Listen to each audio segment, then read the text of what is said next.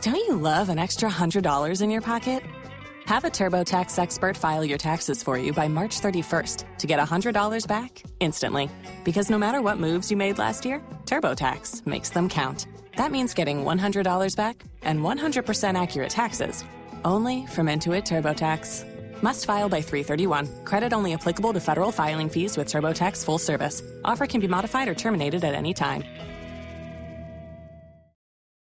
You're listening to the Archaeology Podcast Network. Hi, welcome to the Archaeotech Podcast, episode 192. Today we're talking with Marco Wolf, an archaeologist, a student archaeologist from Germany, who I know personally from the project I was just on in Ur. Marco, within about a week of uh, leaving Ur to go to Lagash, my wife sent me along a blog post. I'm not sure how it ended up on her news feed, but it was from one of the one of the editors of the Advances in Archaeological Practice, which is a journal that uh, listeners of this podcast know Chris and I mine constantly for ideas and content. And the blog post is called "Looking Forward to the End of Digital Archaeology," and basically his his premise is that well, digital archaeology, the word digital doesn't add a whole lot to archaeology because everybody's doing something digitally nowadays. And that's something that we've said on the podcast, but we can't really let go of it either because Chris and I are both geeks and we both like a lot of computer and scientific and technical aspects of archaeology. But we have said that digital archaeology is maybe not the, it doesn't have the cachet that it used to.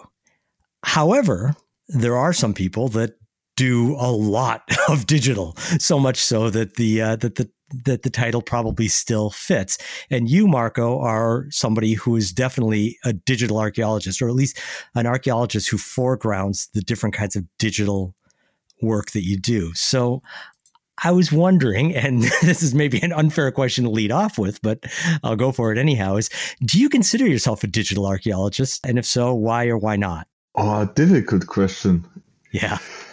To be honest, as a I I would have said no in advance. I, for me, the all the, the digital methods I use in the field, for me, were always part of field archaeology. Mm-hmm.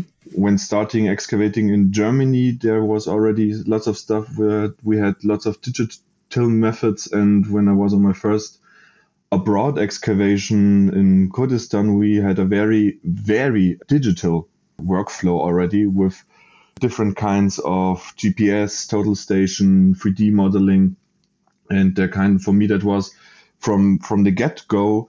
Ah, okay, that's how you do field archaeology. So it was never something different from the, the norm. So I would have said I'm just a normal field archaeologist. No, that's that's totally fair, and that's that's kind of the point I think of this post is that everybody uses digital tools now, and so you know when I was your age as an archaeologist, the fact that we were using total stations was pretty, you know, cutting edge. And now it's just expected that most projects are going to use them, even though, you know, I still love them. A few years ago, we had discussions on the podcast about photogrammetry. And now photogrammetry is just being done casually by pretty much everybody in the field. And yet, uh, you know, so I, I definitely agree that, that how do you separate the digital from the archaeology with modern field workflows? But again, I am going to go back to the point that that what I saw from you in the field at Ur was somebody who definitely foregrounds those uh, those digital tools over, or maybe not necessarily over, but definitely brings them up at least to a level of other less digital, more analog kinds of tools and the digging and the drawing and the, the kinds of things that we've done for, you know, for a hundred plus years as archaeologists. So before I go down this rabbit hole too deep, can you tell us uh, on Ur the kinds of digital tools that you were that you were using uh, to help us with the excavation? Yeah, in in Ur, uh, of course, we started with the, the total station, mm-hmm. since it's the I think the backbone of every modern uh, archaeology. You have the the setup of your measurements, your uh, GIS system, and everything you find must be located at some point. Mm-hmm. So that's for me always the backbone, and there it starts. Other than that, methods I use there's lots of photogrammetry in the field since I'm big fan of the option to look back at stuff you may have not seen while excavating, but now when you have the model, you have still the option to get some information, not all information, but looking back on it, you may see some stuff, you know, color grading, getting contrast and uh, stuff like that. So for that, use photogrammetry with normal ca- mirrorless camera or or with a drone to get the whole trench in one model. Other than that, we also use the photogrammetry back at the off back in the house when 3D modeling. Small finds we thought were interesting enough to have them as 3D objects, which then can later be processed um, with many in many ways for drawings, getting sections of it, comparing them with, in size with other objects, or just trying to yeah get a better understanding on the technique how it was made. Right. So the photogrammetry definitely that that was one of the things that impressed me that you were using photogrammetry quite a bit. And again, a lot of people are using photogrammetry on different projects, but uh, you're using it in both of the major ways that people are using it. You're using it for uh, for documentation of the trench of the excavation and for documentation of the objects that were coming out with different setups. You mind uh, describing a little bit the different setups that you personally were using? Uh, uh, yes, in the field there is no real setup. It's just taking pictures, making sure, and with now some years of experience, having an idea how to take pictures and what to be careful of when taking pictures. How is the shadow casted? Uh, always making sure that uh, all the stuff you gone from from the the place, so that not yeah how you say when you're taking a model of your trench and then you see, oh god, I forgot that there's a brush lying on top of the wall, and now that brush is in the 3D model, that looks not professional. Stuff like that. And that's for the field. And but I, what I think you want to talk about is my my setup in the house for the small finds, where I had like a, a photo box cube with LED lights inside, where I put a turntable, just a rather cheap one you can find everywhere. They use it normally for uh, advertisement when they put it up in their in their windows and put uh, their the stuff they want to sell on top of it, so it turns a little bit and looks very nice. And I use that turntable to put on the objects. And then while they turn in a very slow pace, I just press my camera and just take lots of pictures from different angles, which then get meshed together for a, a dense cloud and 3D model the process afterwards. You said that the um, that the ones in the field uh, you're using for documentation, and that oftentimes you see things post facto in the models you've made. You know, soil colors, various kinds of uh, things that are highlighted that might not always show up immediately in the field while you're you know covered in dirt and sweat and uh, and digging, but that you can catch them later when you have a little uh, a little more time. Do you notice the same sort of thing happen with with the artifacts that you do uh, photogrammetric models of?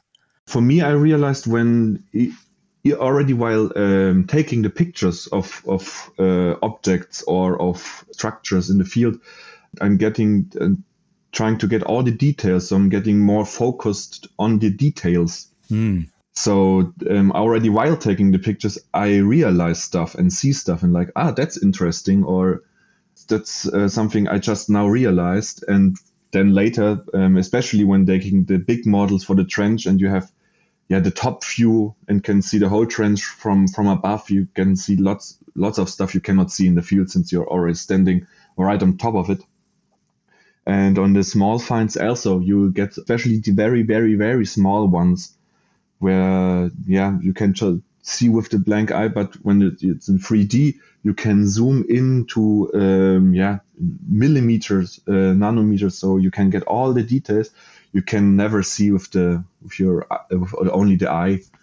For example, cylinder seals, which are, can be like two centimeters mm. tall, and then you have this model on your computer, and you can zoom in, so it fills the whole screen. So of course you see all that, all the different stuff and the detail they put into creating those small objects.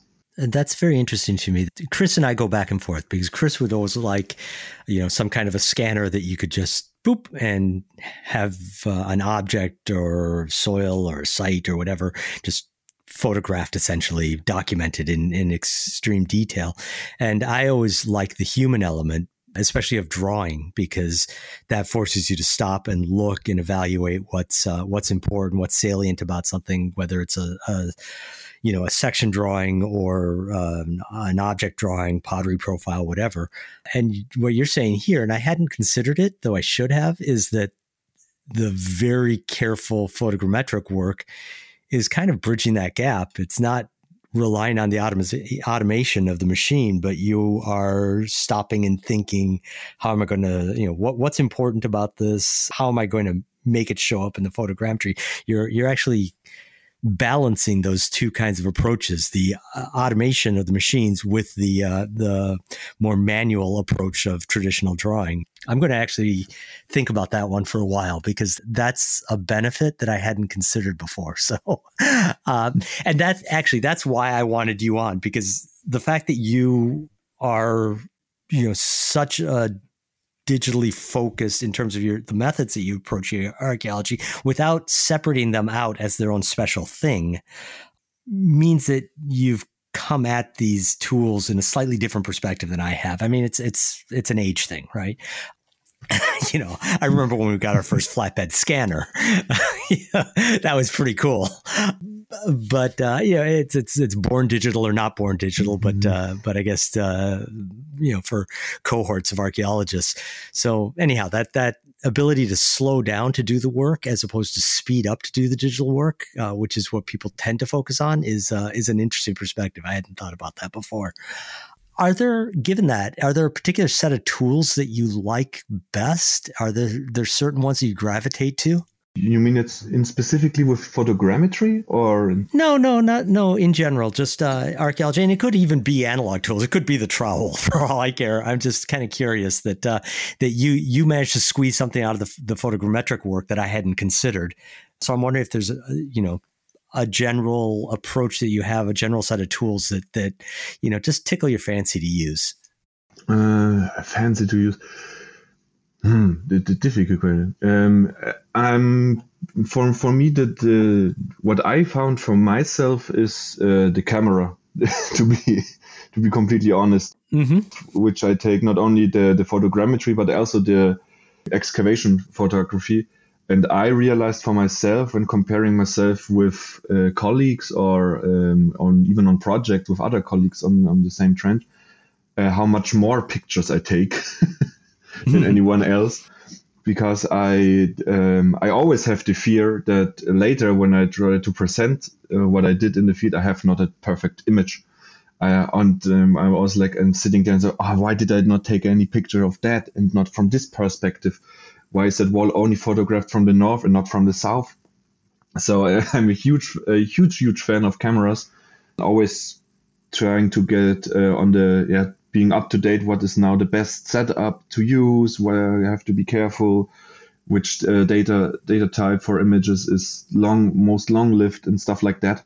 Mm-hmm. And always uh, checking to set up uh, my own setup. Always better getting newer lenses, checking if um, there's maybe a possibility to update my case to a with a higher resolution, stuff like that.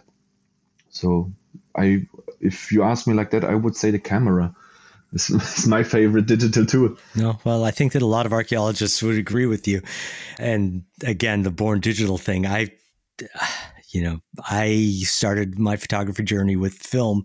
And so it's hard for me to get over the mm-hmm. idea of, oh, well, I can only take the one perfect photo. you mm-hmm. know, no, I can take the, the hundred photos and three of them are going to be perfect if I, uh, if I use digital, uh, you know, a digital camera as opposed to the film camera. But anyhow, let's take a break right here because what you just mentioned about taking all those photos, I've got a few follow up questions for you.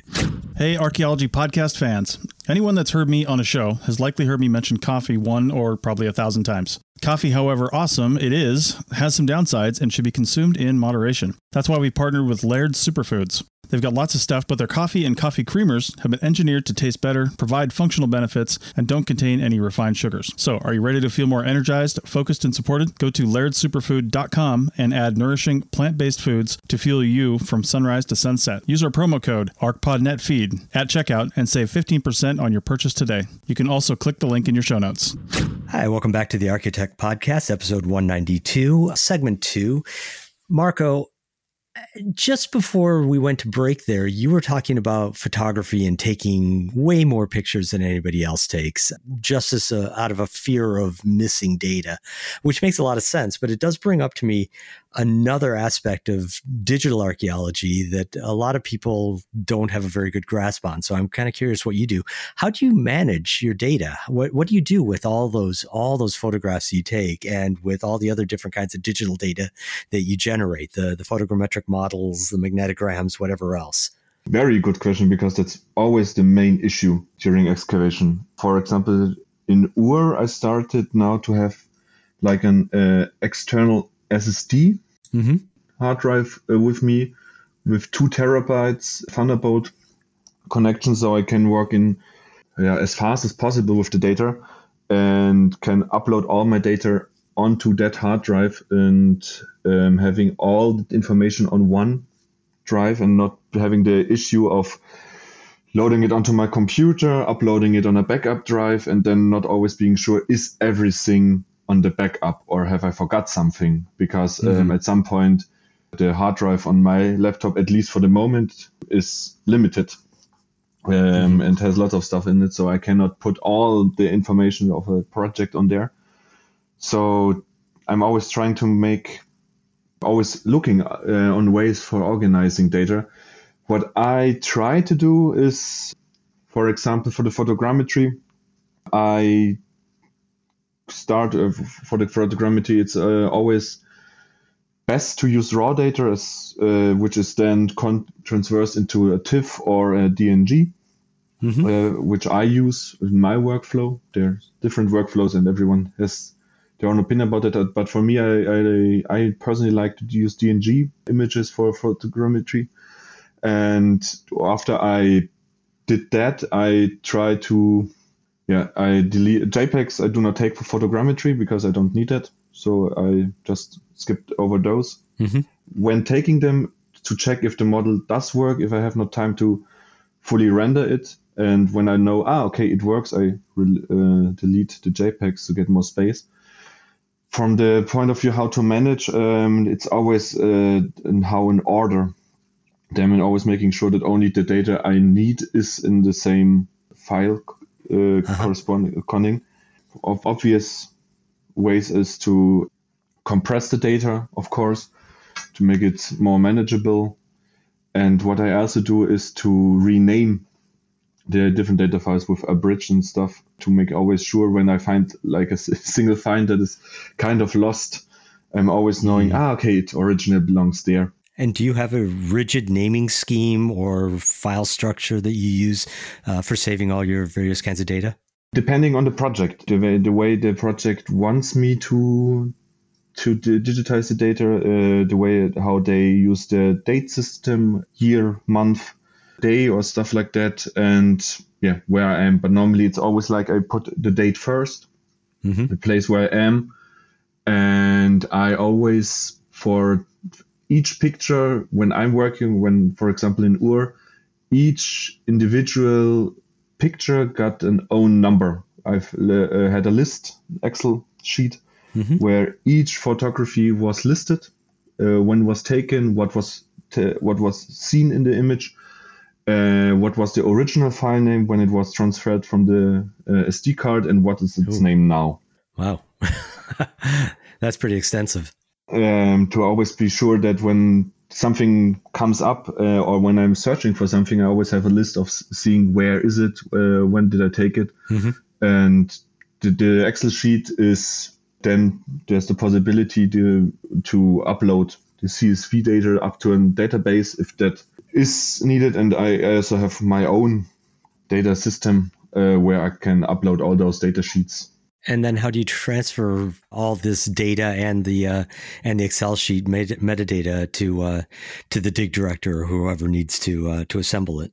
Uh, that depends on how the dig director wants it to have. In in in Ur, mm-hmm. for example, I just gave him the Excel sheet, so he has the information just in Excel and he can use it how he needs it some cases we were talking in advance when the database was fully set up at some excavations i optimized my list my Excel sheet the way so I can upload it perfectly to this database Mm-hmm. so that they have all the information I seem necessary for the uh, documentation in the setup they prepared in advance.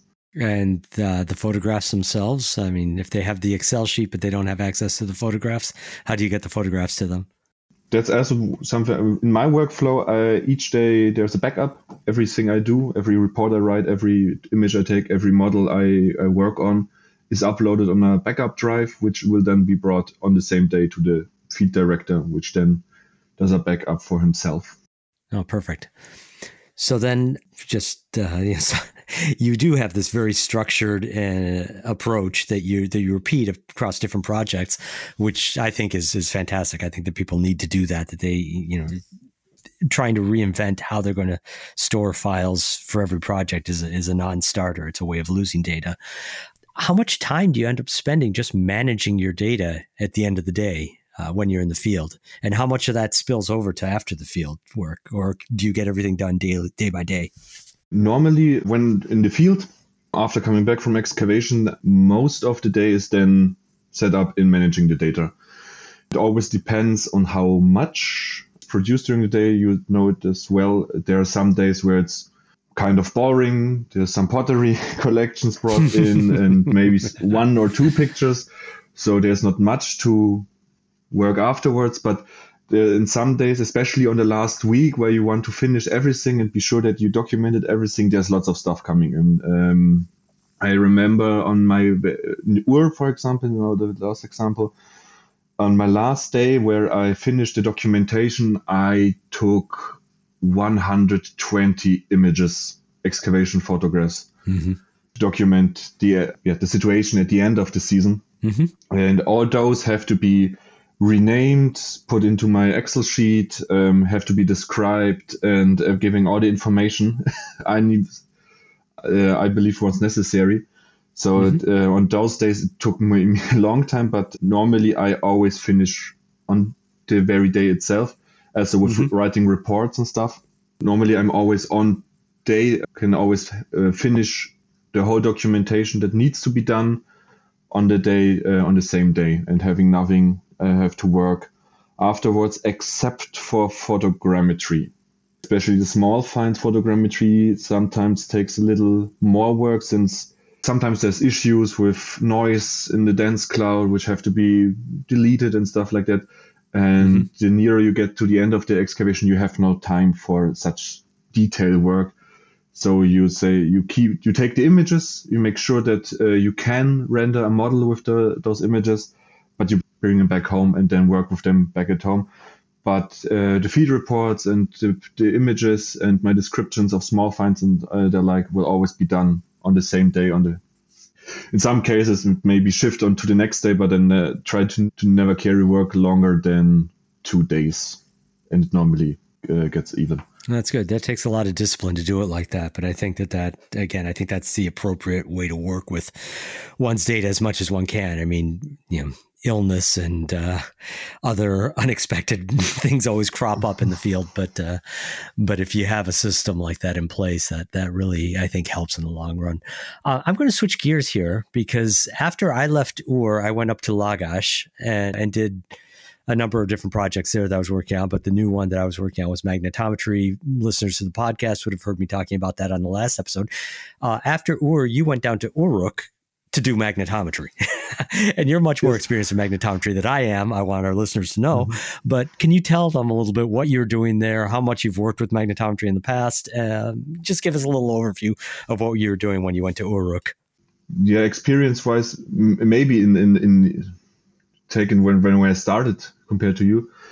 But I'm also just still at learning stuff. For when I learned uh, back in 2017, my second year of studying, there was a class where they yeah sh- uh, showed us pretty much every geophysical mm-hmm. prospection method from magnetometry to GPR, um, ERT, um, and stuff like that which we can use in the field. How does that work technically? As much as we could understand that with uh, no further background of the, the physics. and uh, what are the problems with that. And there I met Professor Jörg Fassbinder from the from uh, Munich, who is professor here at the university, uh, or still and still giving classes. Um, and he is a professor for geophysics, and he is in the he's working with archaeologists since I believe the 1980s, mm-hmm. doing magnetometry ex- uh, prospection pretty much everywhere and he's always in search of students, especially from the archaeologists that he can take in the field to teach them and to have uh, assistants. And yeah, I was lucky enough that he brought me with him. And since 2018, I regularly with him at least once a year on a prospection.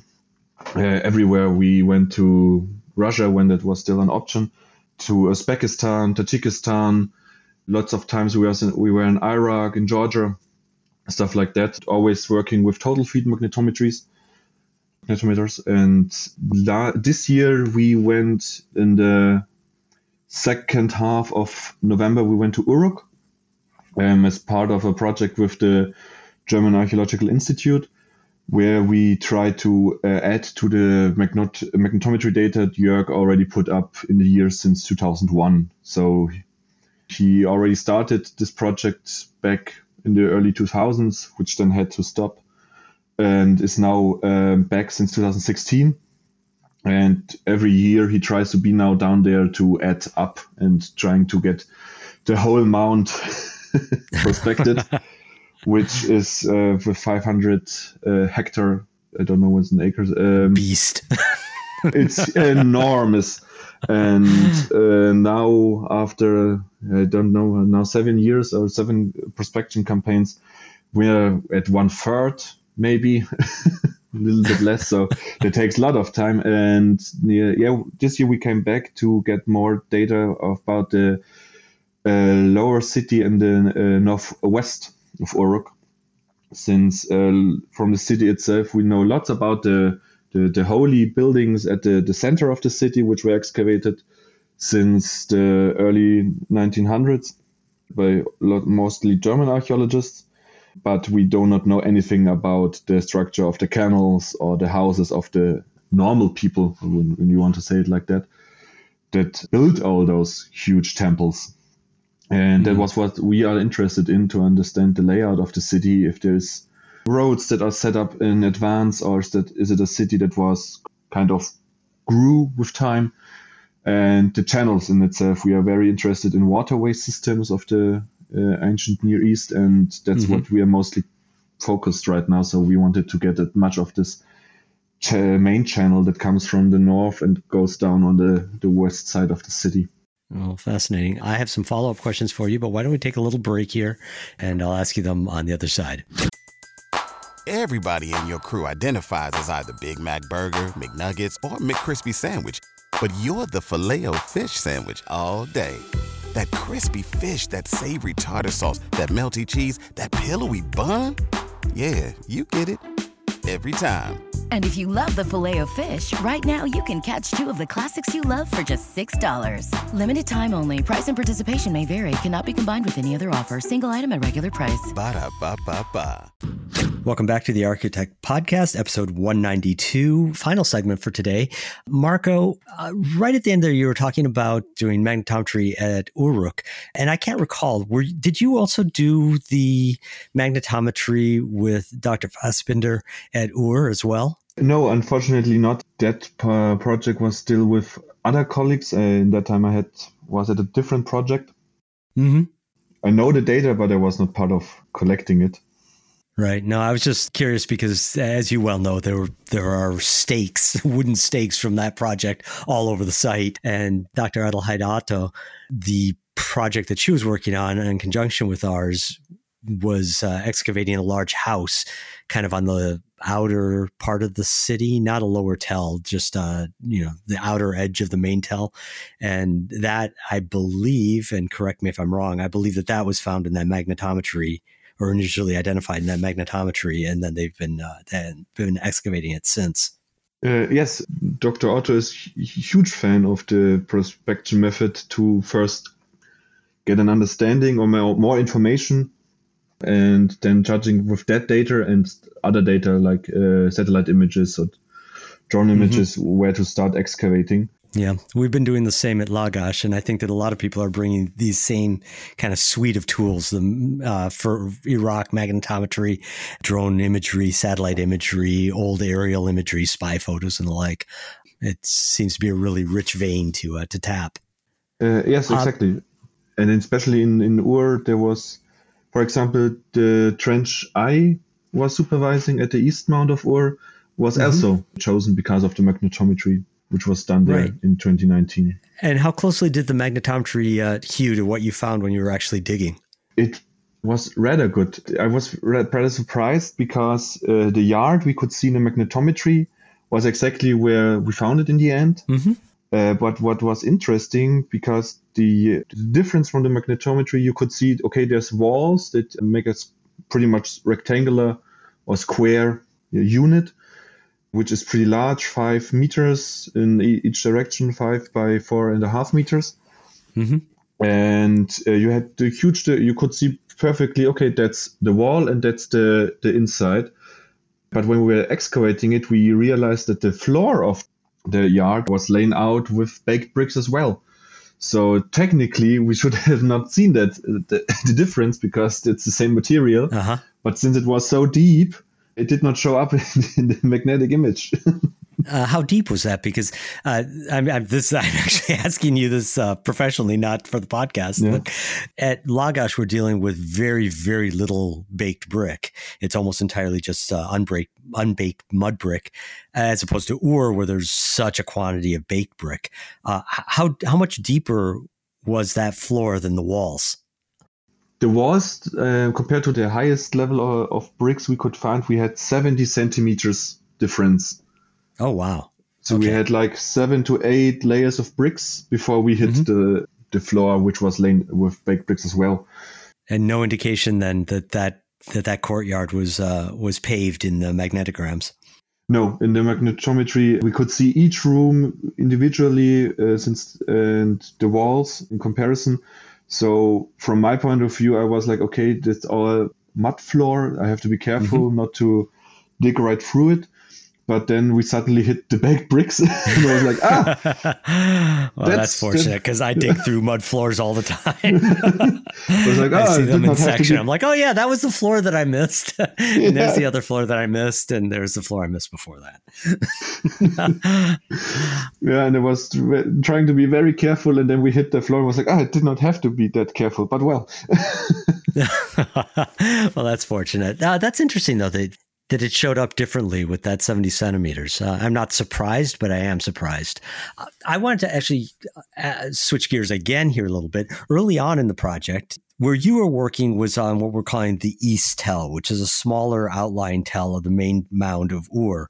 And we were having some troubles with the total stations and with the registration of our uh, of our survey stations. So there was a day there that we were working, you and I were working, shooting uh, between two of our survey stations, one on that East Tell and one up on the main mound, back and forth, about 400 meters. And after about the third time you had to go there, I, you know, back and forth between these two mounts, I offered to go instead of you. I said, you know, you're walking too much. And you said, oh, no, I'm used to walking. You know, I do geophysics. And like, okay, also you're young, but uh, but sure, you do geophysics, therefore you're used to walking. It makes a lot of sense. Uh, so you don't just do magnetometry when you do geophysics. You'd mentioned ERT. Uh, Is there a particular kind of geophysical prospection that you personally enjoy doing most?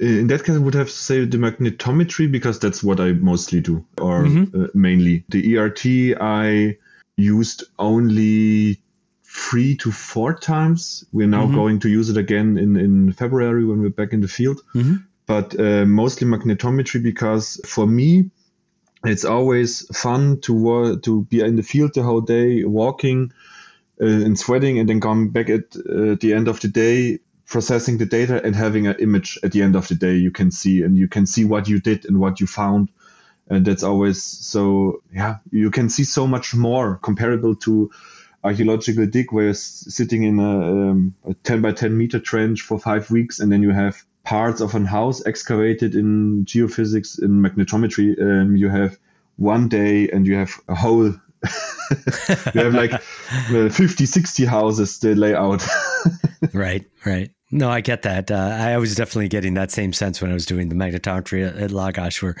you know, I spend an hour and I do my 45 by 45, and afterwards I process it and I look at it. And it's like, oh Oh my goodness, that's what I was just walking over. Look at this. I, I kind of sense this. One of the things that I found fascinating was trying to correlate things that we saw on the surface with things that we'd pick up in the magnetometry. And then, of course, you know, a step removed, things that we'd find in the excavation.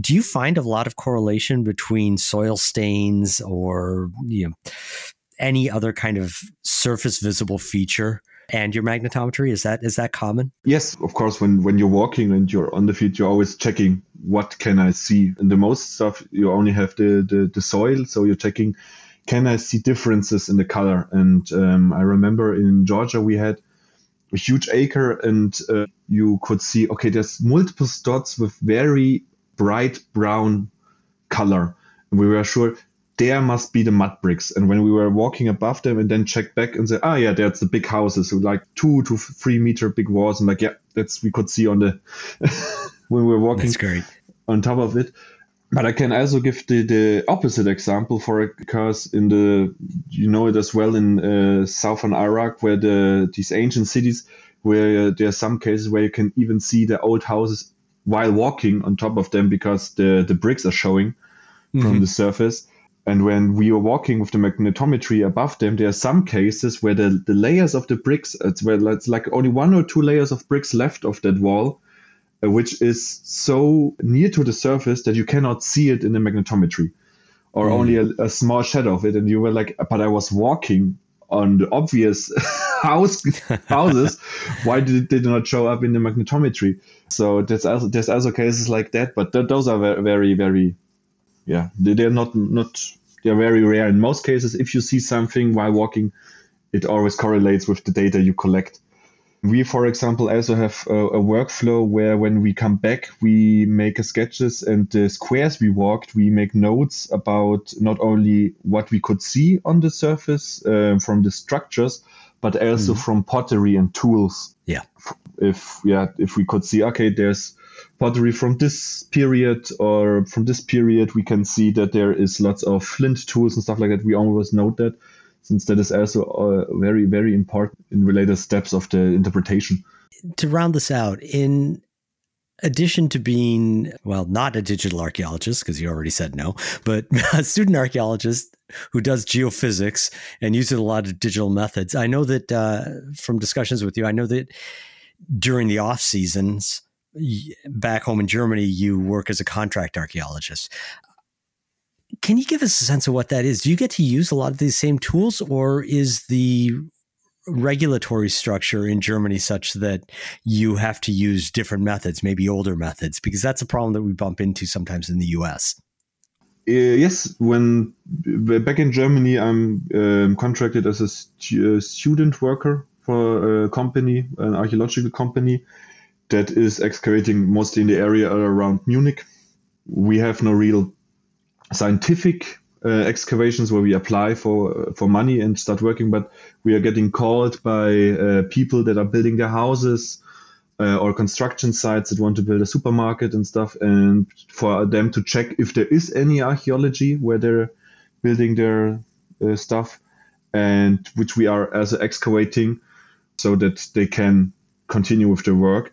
And the way how we do that work is uh, supervised and set in stone by the Bavarian uh, Department for Cultural Heritage, mm-hmm. uh, which um, give in irregular terms, they uh, give us a, a book where the way how we have to excavate, what kind of data we have to collect, which we have to present them. And that is, um, how you say, a little bit behind what is now kind of normal or it's already in use in field archaeology from universities, museums, and institutes. I remember until 2017, we still had to use uh, non digital cameras with um, oh. film to document the, the features in addition to the digital ones. And they only mm-hmm. changed that in 2017 because they realized that in the long run there will be no more film, since it's, an, it's, it's a form of the only company Fujifilm uh, said that they will rapidly shorten their uh, production of those, and then it was clear okay in the long run those analog cameras without digital uh, and um, formats will just be yeah will be gone forever. So they kind of like okay then we should. right. So the that. choice in their case was forced by external factors. Yeah. Do you get a sense that there's an ability, uh, maybe not as a student archaeologist, but is there an ability to to change to adopt more new methods from within, or is everything have to be forced from externally, like the uh, the abandonment of film? No, no. The the department is always in search of new methods, trying to hmm. optimize their their workflow. Uh, but a main issue about that is the way how uh, who has to pay for that because ah. everything the department says that has to be done has to be paid by the people building the, the houses, which in some mm-hmm. cases, can, um, if they get way overboard and say every millimeter has to be in 3D and stuff like that, and it takes lots of work hours, lots of people, all the, the private people have to pay for that.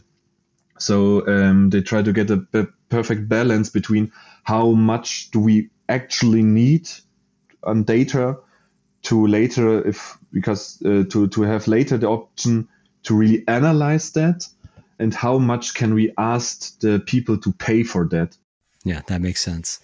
Marco, it's uh, been a pleasure talking to you again. I really enjoyed working with you, and I hope I get the chance to again. And uh, for our listeners, it's what it's it's approaching. No, it's after one in the morning for you now. so. Uh, I, I, really appreciate you taking the time to come on here and talk with us, and I hope that uh, that some of our listeners find what you had to say interesting, and you know, I hope that other students find what you say interesting because I, I, thought that the way that you're negotiating the contract archaeology, the academic archaeology, the digital archaeology, the geophysics, and all these again was uh, was a very interesting and well-rounded approach, and that's why I wanted you on here. So I really appreciate. Thanks for coming on. Thank you for having me. It was already so nice to speak with you again. And if yeah, if uh, there's an option to come back, I'm uh, glad to be back. Wonderful. well, take care. Good night. Good night.